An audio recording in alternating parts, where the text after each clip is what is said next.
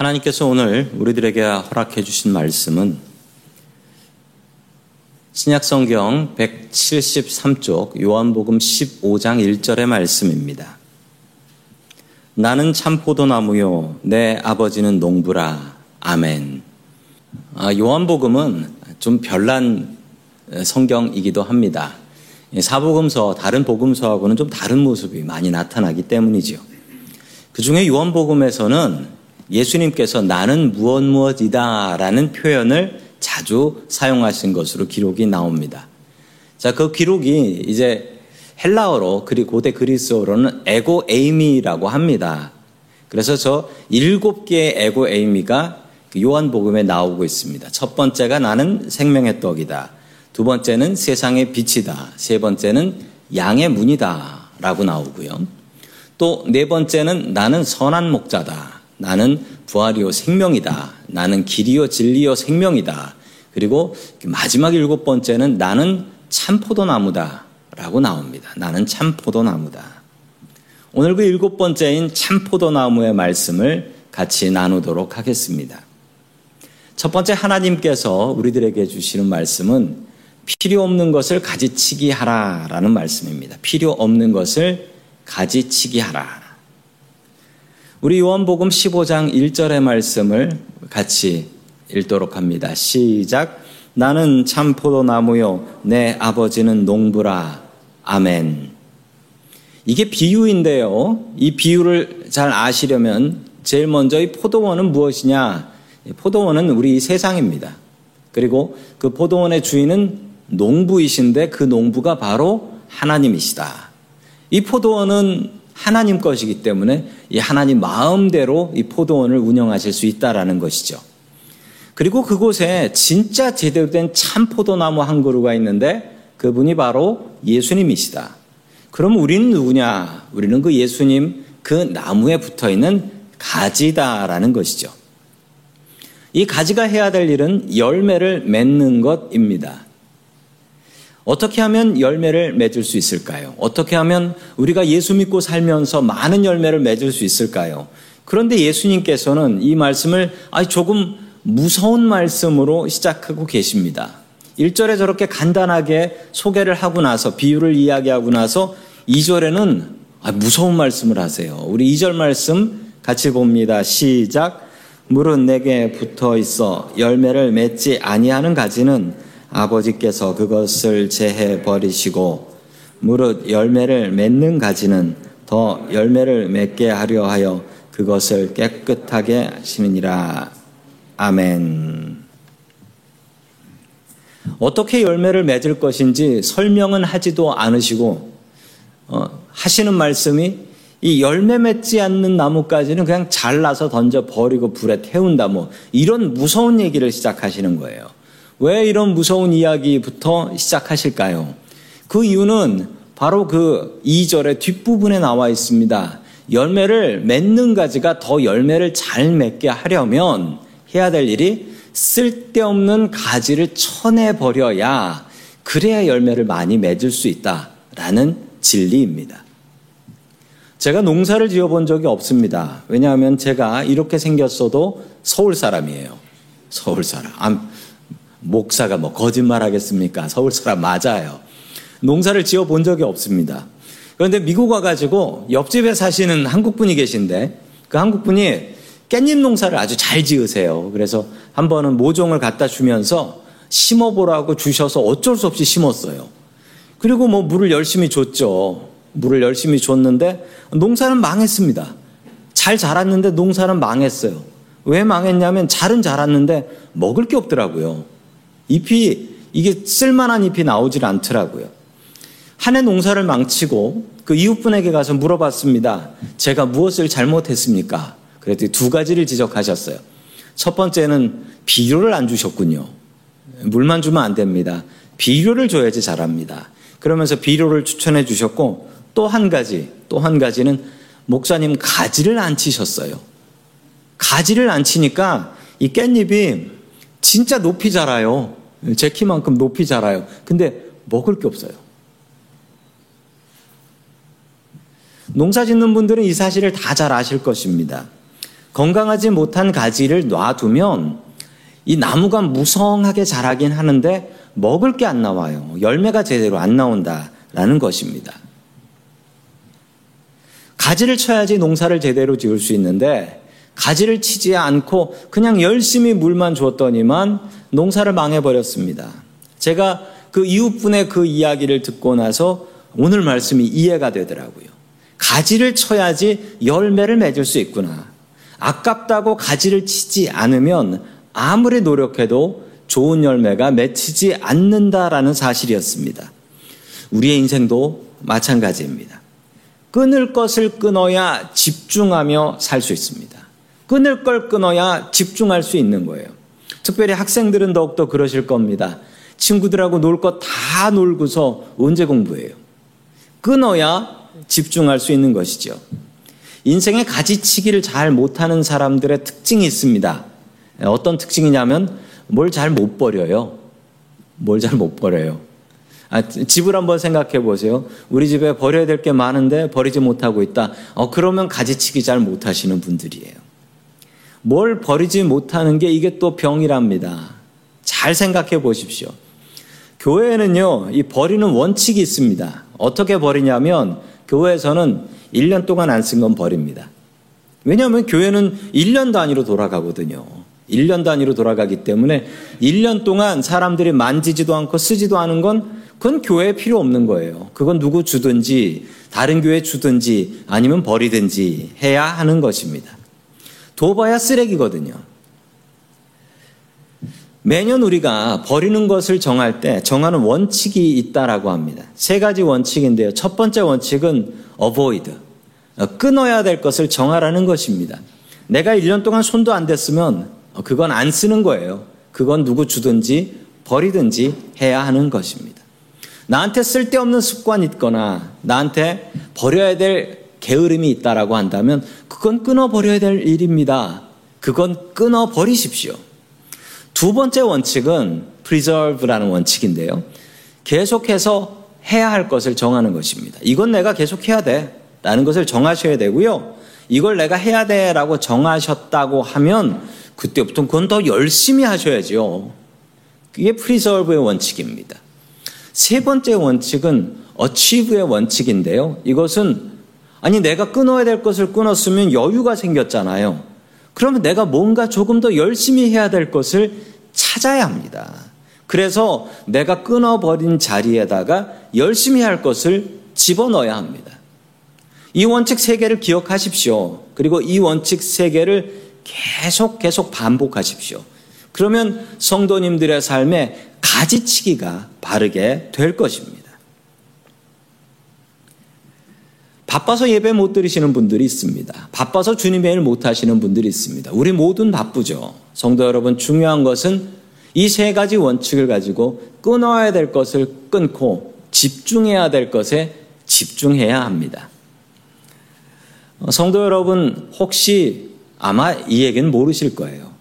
어, 비풍초 똥팔삼을 아십니까? 네, 아시는 분 계시네요. 뭐, 웃으시는 분들은 어, 혹시 본인이 타짜라고 생각하시는 분이 계시면 회개하시기 바랍니다.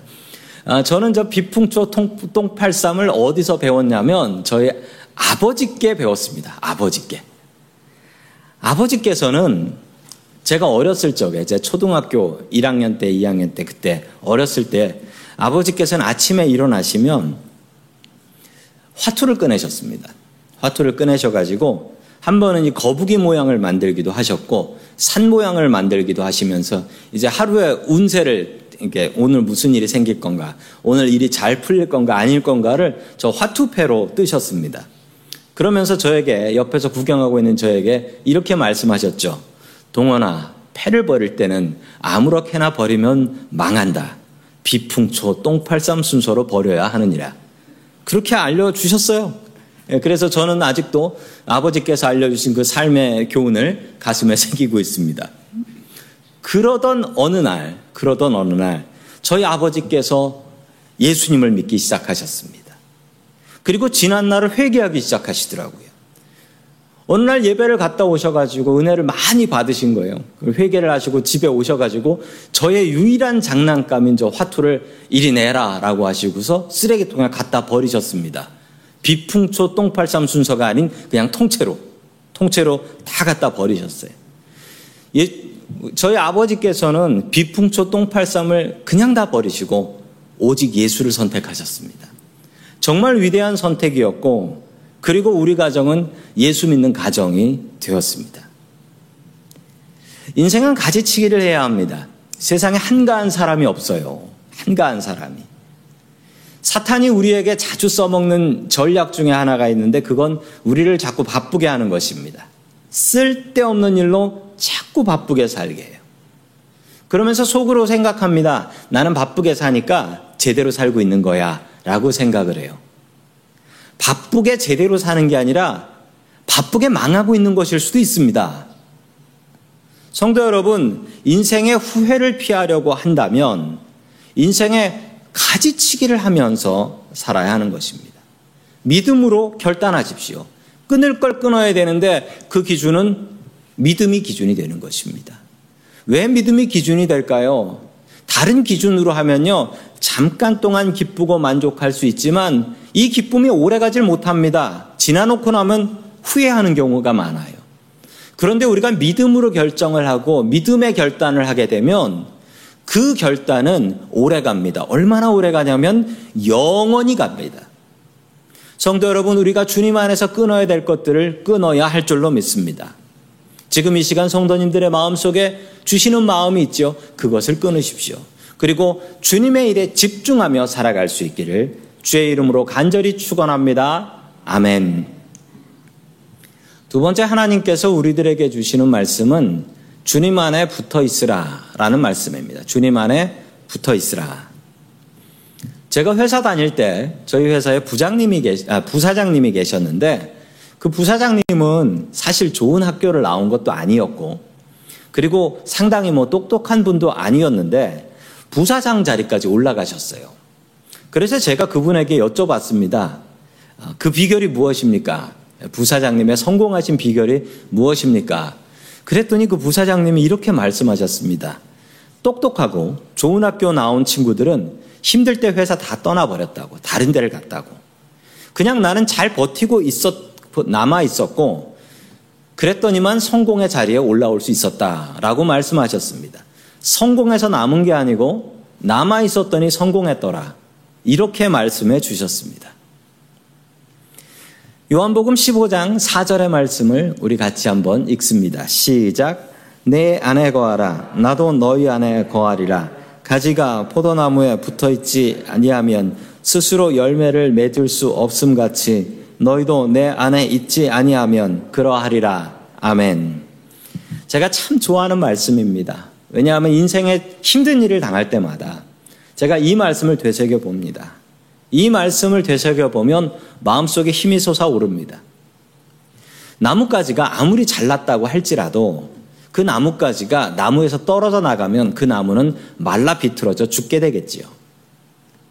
성도 여러분, 우리의 모습이 그렇습니다. 우리의 스스로의 모습이 아무리 잘났다 할지라도 주님을 떠나서 살면 당장은 좋은 것 같지만 끝내는 말라 비틀어져 죽을 수밖에 없습니다. 제가 못난 목사지만 제가 아무리 잘났다고 할지라도 제가 교회를 떠나면 무엇이겠습니까? 그냥 동네 아저씨지요. 신앙생활을 하면서 그리고 목사가 되어서 목회를 하면서 제가 힘든 일이 있을 때마다 제 마음속에 되새겨 보는 말은 내 안에 거하라. 내 안에. 붙어 있으라는 거예요. 붙어 있으라. 죽으나 사나 우리는 주님 안에 붙어 있어야 합니다. 그리고 앞으로 우리에게 어떤 일이 무슨 일이 벌어질지 모르지만 그럼에도 불구하고 우리가 분명히 기억하고 살아야 되는 것은 주님 안에 붙어 있는 것입니다. 계속해서 우리 5절의 말씀을 같이 봅니다. 시작. 나는 포도나무요, 너희는 가지라. 그가 내 안에, 내가 그 안에 거하면 사람이 열매를 많이 맺나니 나를 떠나서는 너희가 아무것도 할 수 없음이라. 아멘.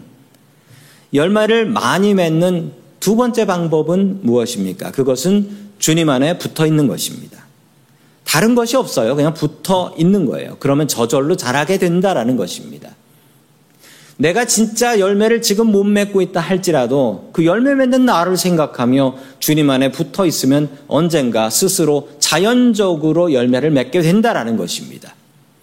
그런데 교회 오래 다니신 분들 중에는 이 말에 동의하지 못하시는 분들도 계실 겁니다. 나는 평생 교회를 다녔는데 내 평생 열매는 없었다. 내가 교회를 왜 다니는지 모르겠다. 이런 생각을 하시는 분들도 종종 계실 것입니다. 이런 분들은 주님께 붙어 있긴 했지만 안전거리를 두고 붙어 계셨던 겁니다. 주님과의 안전거리. 주님과 안전거리가 무엇일까요?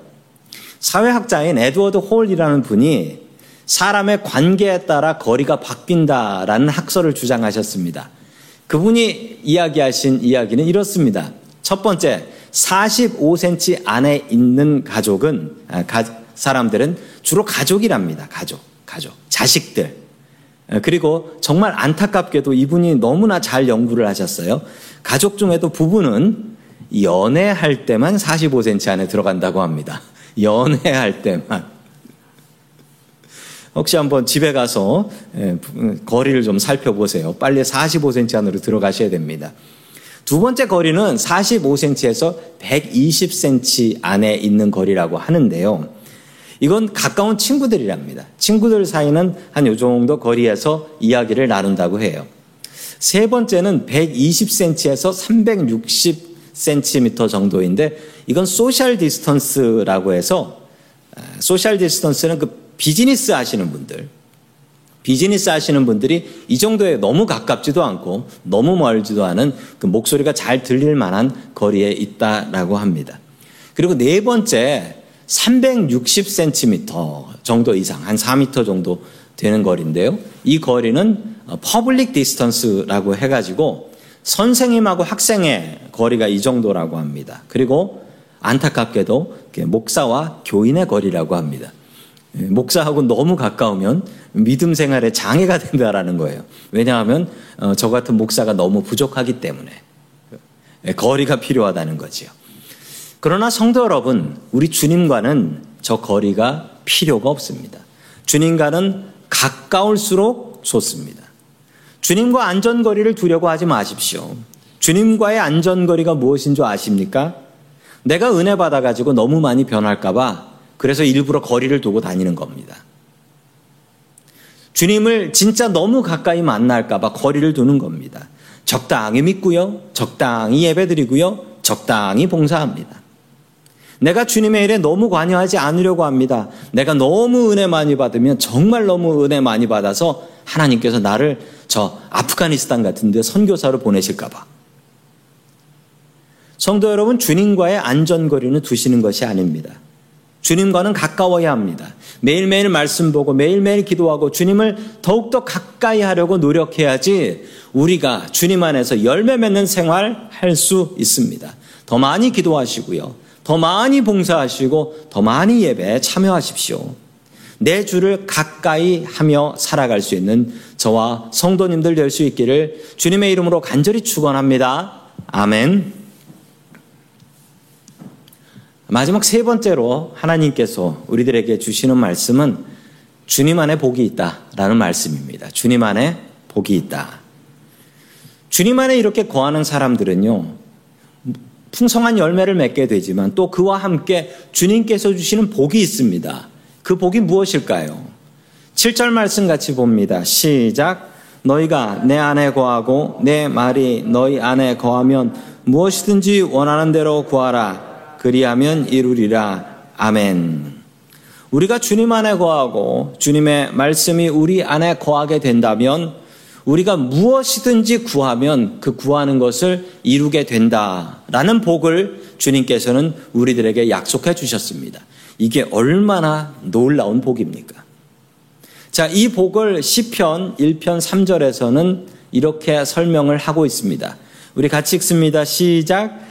그는 시냇가에 심은 나무가 철을 따라 열매를 맺으며 그 잎사귀가 마르지 아니함 같으니 그가 하는 모든 일이 다 형통하리로다. 아멘. 우리가 사는 캘리포니아는요, 산에 나무가 잘 없습니다. 산에 나무가 잘 없어요. 언덕만 가득하죠. 화면을 보시면 아니 왜 컴퓨터 윈도우 배경 화면이 나왔냐 싶겠지만 저거 우리 윗동네 진짜 사진입니다. 저 소노마 카운티의 진짜 사진이에요.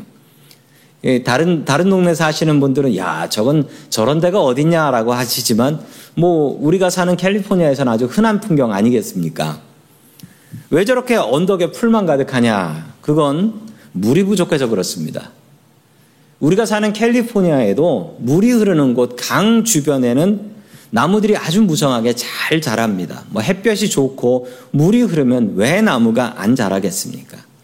그 나무들을 보면서 저는 이런 생각을 합니다. 시편 1편 3절의 말씀. 그 시냇가에 심은 나무가 철을 따라 열매를 맺으며 그 잎사귀가 마르지 아니함 같으니 그 하는 일이 모두 형통하리로다. 시냇가에 심은 나무가 형통합니다. 시냇가에 심어지지 않은 나무는 오래가지 못합니다. 절대 형통하지 못합니다. 우리가 예수 믿고 살면 그리고 그의 말씀 안에 거하고 그의 말씀을 지키고 살아간다면 우리들에게 이 복을 주십니다. 그 복은 바로 형통한 복입니다. 성도님들이 주님 안에 거하시어 이 형통한 복을 받을 수 있기를 주의 이름으로 간절히 축원합니다. 아멘. 자, 우리 계속해서 14절의 말씀 같이 봅니다. 시작. 너희가 먹은 대로 행하면 곧 나의 친구라. 아멘. 또 하나의 복은 정말 더 중요한 복인데 우리 예수님께서 우리의 친구가 되신다라고 말씀하십니다. 미국 살면서 제일 아쉬운 것 중에 하나는 친구가 별로 없다라는 겁니다. 친구가. 그래서 뭐 나이가 똑같은 친구는 찾을 수도 없고 나이가 차이가 나도 좀 친하게 지낼 수 있는 친구가 있으면 정말 좋습니다. 성도님들에겐 이런 친구가 있습니까? 이 친구라는 진짜 친구는요. 내가 정말 힘들 때 아, 그 친구한테 전화 저 전화를 해야지.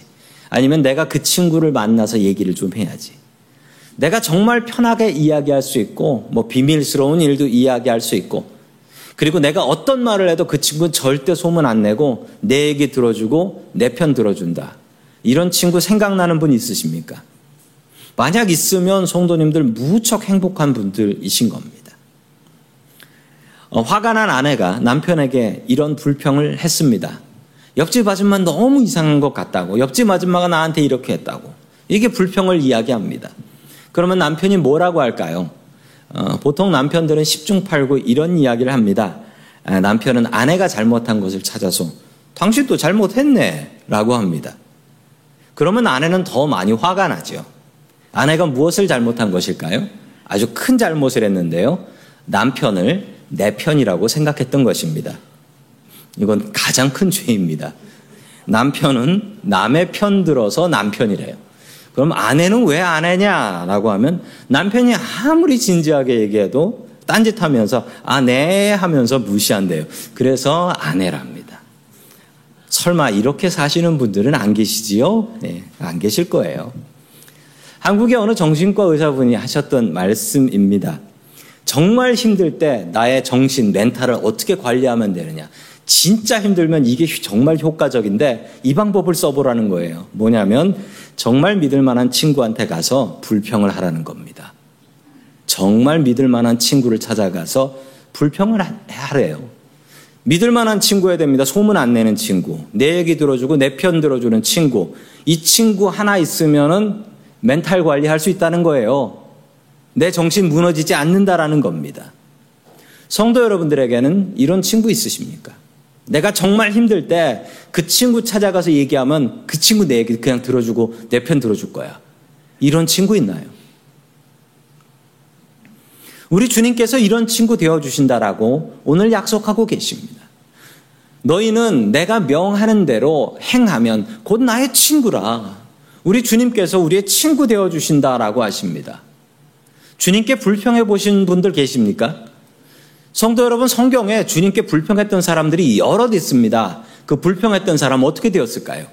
주님께서 불평했다고 하늘에서 벼락 내려서 때려 죽이고 뭐 이런 거 없습니다. 불평했던 사람들은 모두 다 주님께 위로를 받았습니다. 성도 여러분, 불평할 일이 있으면 사람들한테 이야기하면 그게 문제가 생깁니다. 불평할 사람이 없다라고 한다면 성도 여러분 하나님 앞에 우리 주님 앞에 나와 불평하십시오. 그러면 주님께서 들어주십니다. 그리고 내 마음을 위로해 주십니다. 그리고 나서 그 사람을 용서할 수 있는 마음을 주십니다. 성도 여러분, 불평하실 일이 있으면 주님 앞에 불평하십시오. 주님께 붙어 있는 사람은 주님께서 이런 복을 내려 주십니다. 앞으로 우리들에게 어떤 일이 벌어질지는 알 수 없습니다. 우리가 살아가면서 인생에서 어떤 일을 만날지 우린 알 수가 없습니다. 그러나 우리는 주님 안에 붙어 있어야 합니다. 우리가 주님 안에 붙어 있게 된다라고 한다면 주님께서는 우리의 참 친구가 되십니다.